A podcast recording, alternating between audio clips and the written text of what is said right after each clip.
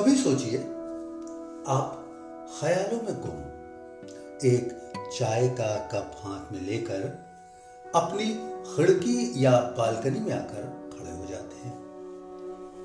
आपको बाहर से आती ठंडी ठंडी मंद हवा आह वाली फीलिंग भी दे देती है।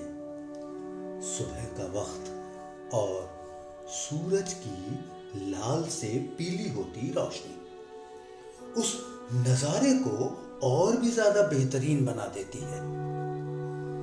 आप वहीं ठहर जाते हैं, मगर ख्याल चलने लगते हैं कि तभी कप थामे हुए आपके हाथ आपकी मुंह की तरफ बढ़ते हैं और कप में चुस्की भरते ही आपको जोर का झटका लगता है। ख्यालों की वो लड़ी टूटती है और नजर बाहर के नजारे से हटकर कप पर आकर टिक जाती है। एक हल्की सी मुस्कान होठों पर शरारत करती है और याद आता है, अरे चाय में चीनी डालना तो भूल गया।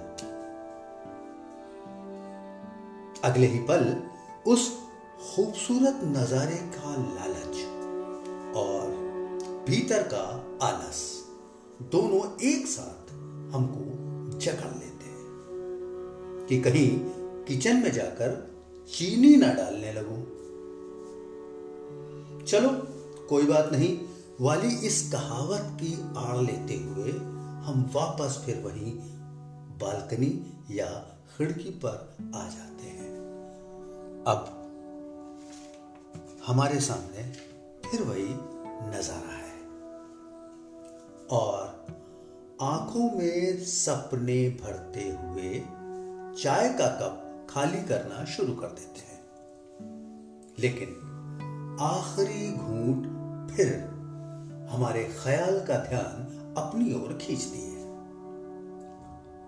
क्योंकि उस घूंट में कप में चीनी की मिठास होने का एहसास होता है।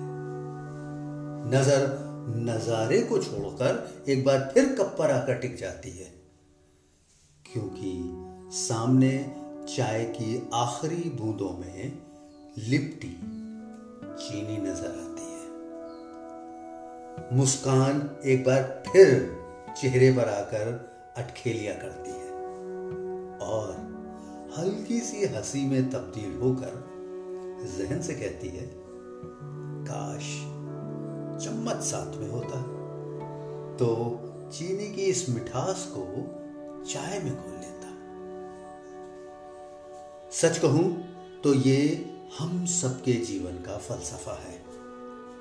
सुख है हमारे आसपास, मगर शायद बिना घुली चीनी की तरह। थोड़ा सा अगर हम ध्यान दें तो हम उस सुख को अपने जीवन में घोल भी सकते हैं, वरना वो भी ठीक उसी तरह झटका देगा जैसे चाय का आखिरी घूंट।